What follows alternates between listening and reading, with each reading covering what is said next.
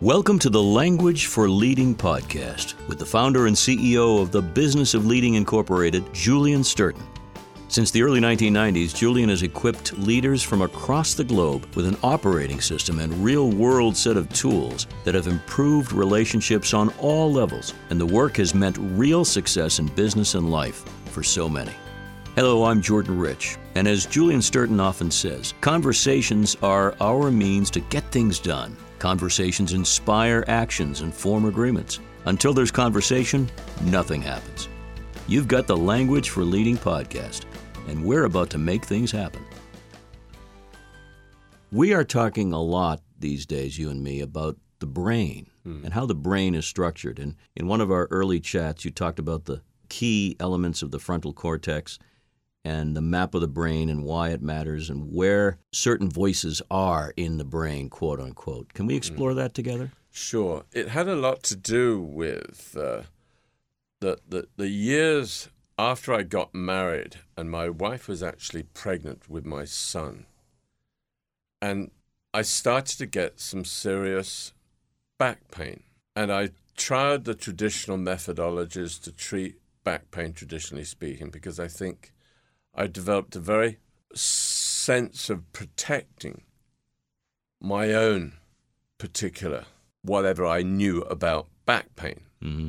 I wasn't willing to go beyond the convention of treating pains. So part of me is still very traditional. But uh, I was introduced to a gentleman called Dr. John Sarno, who was uh, then the head of the Rusk Institute of Orthopedics at NYU Medical Center. And I'd heard a rumor about him, so I decided to get his book. His first book was called Mind Over Back Pain. He's since, in fact, written five other books. He's now he recently passed away about five or six years ago. So I tried out the book, and then of course uh, my own uh, sense of not trusting people or anything outside of my own control, which you could see had a lot to do with my my upbringing. It was while my wife was actually pregnant. We were on holiday in Martha's Vineyard, and um, I'd gone through the conventional path of having back surgery. I tried just about every kind of condition under conventional rules and regulations that we can actually delve into to get back pain resolved. And uh, while I was having this uh, traditional treatment, including back surgery, uh, I was still, part of me was somewhat interested in what I was reading about regarding John Sarno's book. The only reason I trusted him was he had some conventional background. So yeah. that kind of conventional background kept me interested. He wasn't some wayward kind of person. Yeah, he was an MD. Officer. He was an MD. Right. And so I was, some part of me was interested. And it's that when I began to realize that maybe, maybe, uh, there's something else that was taking part of what my own internal interpretation of this back pain I'm sure everybody's experienced that there are ways in which we all make different interpretations when we've got physical ailments as well as psychological sure. ailments. Sure. Sure. So I think the physical ailment and my own interpretation, given my background, were on a sort of a collision course. So going back to the experience when my wife was having my son, about to be born son, um, and after I'd had the back surgery, it was five months after the back surgery that the back pain came back, only three times worse. So my conventional wisdom was flawed. I didn't know what to do. I remember lying on the side of the highway on I 95 with a serious condition, wondering what on earth am I now going to do? Oh, my goodness. It was at that point that I decided to surrender my attachment to my conventional, uh, misinterpreted wisdom and surrender into the John Sarno world. And that's when I went to take his classes, which was basically a lecture that he was providing for people when he was talking to an audience, usually of about 50 to 100 people. And he was explaining to them that the traditional experience of pain has not nothing whatsoever to do with conventional treatment. he literally said, "It is in the mind," and I'll explain it to you. Then he, then I read up about his work and how far back I could find about what he had made assessments. So his practice, which became very, very popular with probably millions of people, it caught my interest. So I followed suit with it. And I played back the tapes of the recordings of his lectures, watched his videos, and lo and behold, my back pain went away. So it wasn't until much later on, this was at the time when my wife was giving birth to my son, why this is a connection between the work that I'm actually conducting. Yes. Mm-hmm. We were talking about the the structure of the brain and oh, yes. the study that you brought to bear on this, and now I understand why this becomes cogent because you had a personal run-in with conventional versus non-conventional, and you you found out that there was another way to go. Right. So I would love to talk with you about two things that uh, you and I have talked about off air, and that is in the brain and in the mind the foreground versus the background thinking mm. concept because yeah. that was mind blowing for me. No pun yes. intended. Well, because I don't have this built in trust mechanism because of my strange upbringing, I literally do not have in my vocabulary the word trust. Right? But I've also developed a coping mechanism for the inability to trust. So, another word which I don't have in my vocabulary is the word impossible. So, if you combine those two together, I realized something that was akin to what it was like being brought up in the situation when I realized that my mother used to both argue and negotiate herself in and out of difficulties. She learned how to negotiate mm-hmm. when she was in difficult situations. Remember, she couldn't have the same resources that was supposed to have because our family ended up bankrupt. Right, my father was in jail. My mother had to get a job. She had to bring in lodgers. They had no money and all of this occurred within a matter of weeks. So she realized that by her own nature, she had to develop something that was more proficient rather than is there a book out there that's going to tell me how to subscribe to the conditions that I'm being uh, interfacing with. So while that's got to do with my upbringing, while I'm having this back pain, yes, mm-hmm. uh, and reading John Sarno's concept, I did a lot of research because I don't trust, because I don't have it built into my uh, emotional, uh, physiological system. so I did a lot of research, far deeper than I think the John Sarno had done his research. So I used to read all of his his notes that he studied different scientists to figure out what would allow him to challenge conventional medical treatment because he was very controversial at NYU Hospital. mm Right? mm So when he's talking about the mind, he's also talking about what is at the source of pain. Well, his source of pain had to do with rage, not just anger not just superficial conditions that we resonate with when we talk about anger. This is deep rooted, the source of anger, which he referred to as rage. Now, of course, that made an interesting connection because guess what? My mother was enraged probably every single day that I ever knew my mother. Mm. And that certainly bleeds into your life in every way. Yes, and there were many circumstances. One of the circumstances I recall very, very, uh, it was in reality. That I remember my mother taking us on holidays. She used to take us on holidays on her own because my parents became separated. So I remember saying one time she was driving us to North Wales on holiday, right? And we were all about four, five, six, and seven or eight years old, all right? My elder sister and my mother, I remember these words coming out of her mouth I'm of two minds to throw you kids out of the back of the car if you don't stop messing around. Now, what she was really saying is on the one hand, I love you and adore you and dearly treasure you. Sure, sure. But the other side of me says, if you don't stop physically misbehaving, I'm going to stop the car and put you out. She actually did stop the car one time. My eldest sister did get out and walk the wrong way down the highway, which kind of pissed off my mother.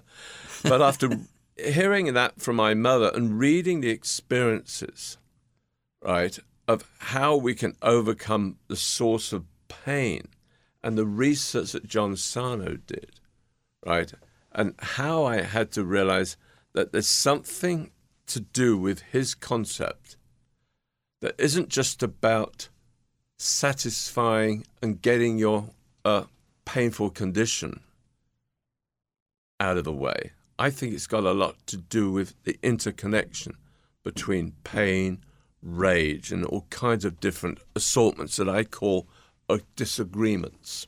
Well, the proof for you was that the pain went away after you adopted these these thought processes, correct? Yes. Well, I went deeper and deeper in some of the research I made with John Sarno's work. There was a lady called Candace Pert who was a, one of the most highly regarded uh, scholars at the National Institute of Mental Health. And her book was called Molecules of Emotion. So when I discovered what John Sarno had been discovering about these people, I went to deeper ground to find out what was the source of his research. So I found out about Candace Pert and the work she was doing. Her work was based upon her discovery about how to eliminate addictions. She's a molecular scientist. She was studying all these different uh, parts of how she could reverse addictions. But first of all, her work was being conducted in uh, vitro, which was basically in the laboratory. So I read her research, and I also uh, was doing a lot of work. This was later on while I was doing a lot of work with the practicing of the language of leading. Yes, mm. I was hired as a coach for all the top executives at Pfizer. There were a lot of things going on at the same time, which is realizing that you're asking the question. You're asking a question about background, foreground conversations, yeah, yeah. right? Of course, I'm studying what I'm working with in training and developing people to actually exercise an unusual ability to overcome difficulties. So I, over the years, I built a practice to show people, rather like I showed myself how to overcome my own particular difficulties. Yes, which is showing people through a particular system how they could actually confront difficulties. And most people don't like to confront difficulties. Oh, no. The, the, idea is to avoid them. Yeah. And so if you're working with a very conventional pharmaceutical company like Pfizer, right? Of course, it's not as if you suddenly want to go and tell your boss you're having a difficult time. It doesn't happen in traditional society. Mm. So while this was going on, while I'm reading about my own particular physical ailments, my pain, and the research I'm doing that's been given to me by John Sarno, and I went deeper, Candace Pert had actually proven that her work in vitro in a laboratory could be put into practice. She was a very clever scholar, but the unfortunate situation was she had a boss who was taking advantage of her skill. Her boss is a gentleman called Sol Snyder, who happens to be the head of neuroscience at Johns Hopkins. Well, Julian happens to be very capable at calling people. I don't have any fears or concerns about reaching out to people because that was my own coping mechanism as a youngster. So I carried forward my ability to actually talk to people because I've got no reservations or credentials to have to prove. And I think that's a big problem with people in society now. They can get two degrees, three PhDs, and speak 16 languages, but it's not necessarily going to give them courage of their own convictions. So you called who? So I called Sol Snyder. I called her boss. I called Candace Pert's boss. And what did you have to say? And I introduced him to what I was doing for a living. I just I was very blatant about exactly what I did for a living and I wanted to know exactly what on earth was the motivation for him to take the credit from Candace Pert because him his team of scientists were awarded the Lasker Award, which you may not have heard of. It's actually equivalent of the Oscars in the medical community. You can check that one out, the Lasker Award. So Candace was furious. She was infuriated, so she made a program of traveling around the world pronouncing her particular skill and while at the same time denouncing the people like Sol Snyder who'd taken credit for her. Well, after Candace Pert passed away of a heart attack during the 80s, which was a very much a, a disappointing situation because I would love to have got to know Candace Pert, but she passed away. Mm. I even got to know her husband, actually, who started his own pharmaceutical company in Switzerland, but he wasn't anywhere near as interesting as Candace was. I'd love to have met her. While at the same time, I'm getting onto the phone and calling up Sol Snyder because I'm interested in the work he's doing and sharing with him what my ability to show people how they could overcome conditions. Well, guess what? The work I'm doing with Pfizer at the same time of calling up Sol Snyder was proving that that the actual uh, manufacturing of antibiotics was becoming a very, very, very unfruitful industry. We certainly know that now. Absolutely. We know that now. Yeah. Because a large part of, well, let me back up a bit. Pfizer started because they invented penicillin, which is the origination of antibiotics. Right. That was the big, and that was a coping mechanism of all classes. Because while they developed penicillin, right, it was betw- it was while the two world wars were going on. So of course it, they had to discover a system, a mechanism, call it a coping mechanism to deal with uh, the conditions that people were suffering injuries. It was a massive sea change when penicillin was introduced. It, it changed the battlefield picture completely. Exactly. Yeah. I want to get back to um, the foreground and background before yes. we wrap up in this sure. episode because there's a very simple way to define it, and it really made a lot of sense when you and I talked about this earlier. Uh, we do have those voices in our heads. Most yes. people will admit that. But what did you come up with as a as a workable what the source of that? Source, yeah. Well, yeah, because one time I got to know Sol Snyder, who, by the way, happens to be the head of neuroscience at Johns Hopkins. I like contacting people who I think are at the top of their game. In fact, that's that's my primary motive. If I'm going to build something that is somewhat distinct and unlike any other conventional past driven assertion, I like to talk to people at the top of the game. No person better to talk to someone who's the head of neuroscience at Johns Hopkins. So I remember one of my uh, conversations I had with Sol, not so long ago, about two years ago. I said, Sol, what are you working on? Because remember, I'd done a lot of research and work with mm. Pfizer, realizing that what they were up against was how could they overcome the disposition that they were actually finding out when they're finding out that, that antibiotics didn't work? See, if you're an anti, if you're a, if you're a germ, if you're a bacteria, right, and you're being threatened, yes, You'll find you'll cope. You'll cope. And how will you cope? You'll go to the gymnasium and start working out, and become a super bacteria. Yes. So the condition in those particular laboratories, so I discovered in working with Pfizer, gotten worse and worse and worse. I was realizing that they prove that bacteria talk to each other. They actually communicate. Now, it got even more exciting when I actually shared what I discovered with Pfizer and I called up Sol Snyder. I said, what are you working on? He said, We're proving that neurons talk to themselves. Literally. And all the hmm. studies I did with Pfizer and with the study I did with Candace Pert's work and my own particular work, my own upbringing, it made total integrative sense that we're realizing that inside of our heads, because I wanted to question what was being brought to the surface, was my strange situation where I used to find myself talking to myself, as we all do. But I didn't just trust that superficiality. I wanted to get to the root cause of how come human beings talk to themselves. And does it make both neurological sense, now that I heard from Sol Snyder what he was telling me, and what about when I'm starting to talk to computer scientists? Of course, one realizes that um, we have what I call an emotional binary system.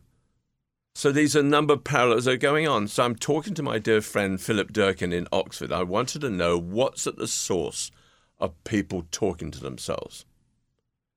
And Philip Durkin, who's now head of the Oxford English Dictionary, she said, You've got to talk to the philosophy department at Oxford University. I said, Okay. So, having the courage of my own convictions, I roused around and rebelled around talking to about it.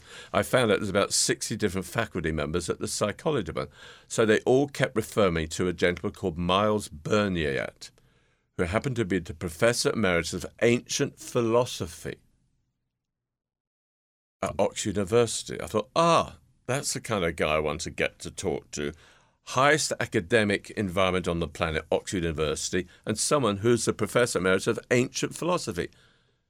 You can't go much deeper than that, far as I can would tell. say so. So I tracked him down because I wanted to get to the root cause, while at the same time learning about the work I was doing with Pfizer. And then after Sol Snyder told me and my experience of my mother, I realized, okay, if we talk to ourselves, how do we know that? So S- Myles Burnyeat told me to get a book called The, the Theaetetus of Plato, It is the very last written dialogue that Socrates ever had with anybody.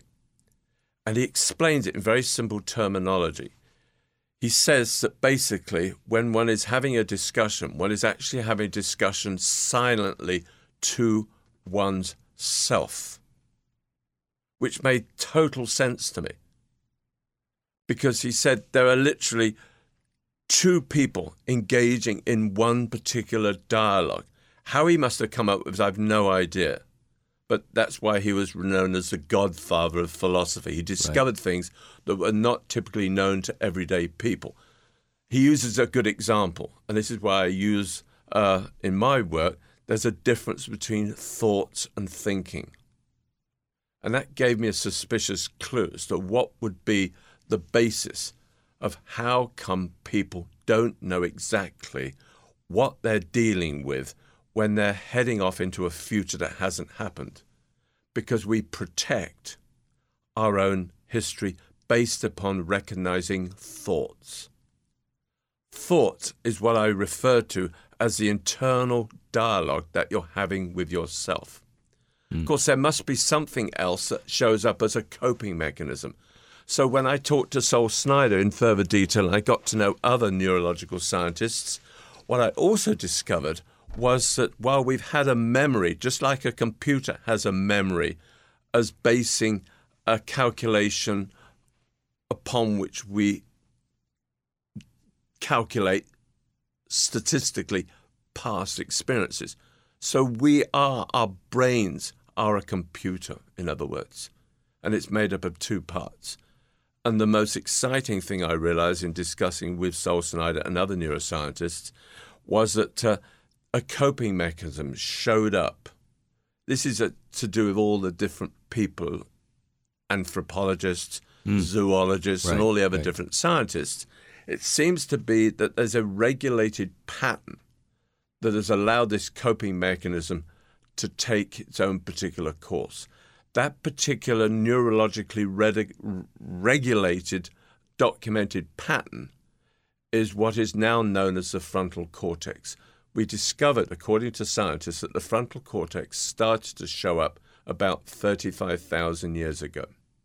And of course, if that's true, then the way in which our synapse have an electro has an electronic static way of communicating what goes on in our brains, yes, Uh, it's an internal dialogue that the synapses is able to allow our memory to actually become part of our ability to conduct ourselves when dealing with difficult scenarios. In other words, the frontal cortex evolved naturally to allow us, as a migratory set of historical prehistoric people who seem to have migrated out of Africa almost at the same time as the frontal cortex started to show up.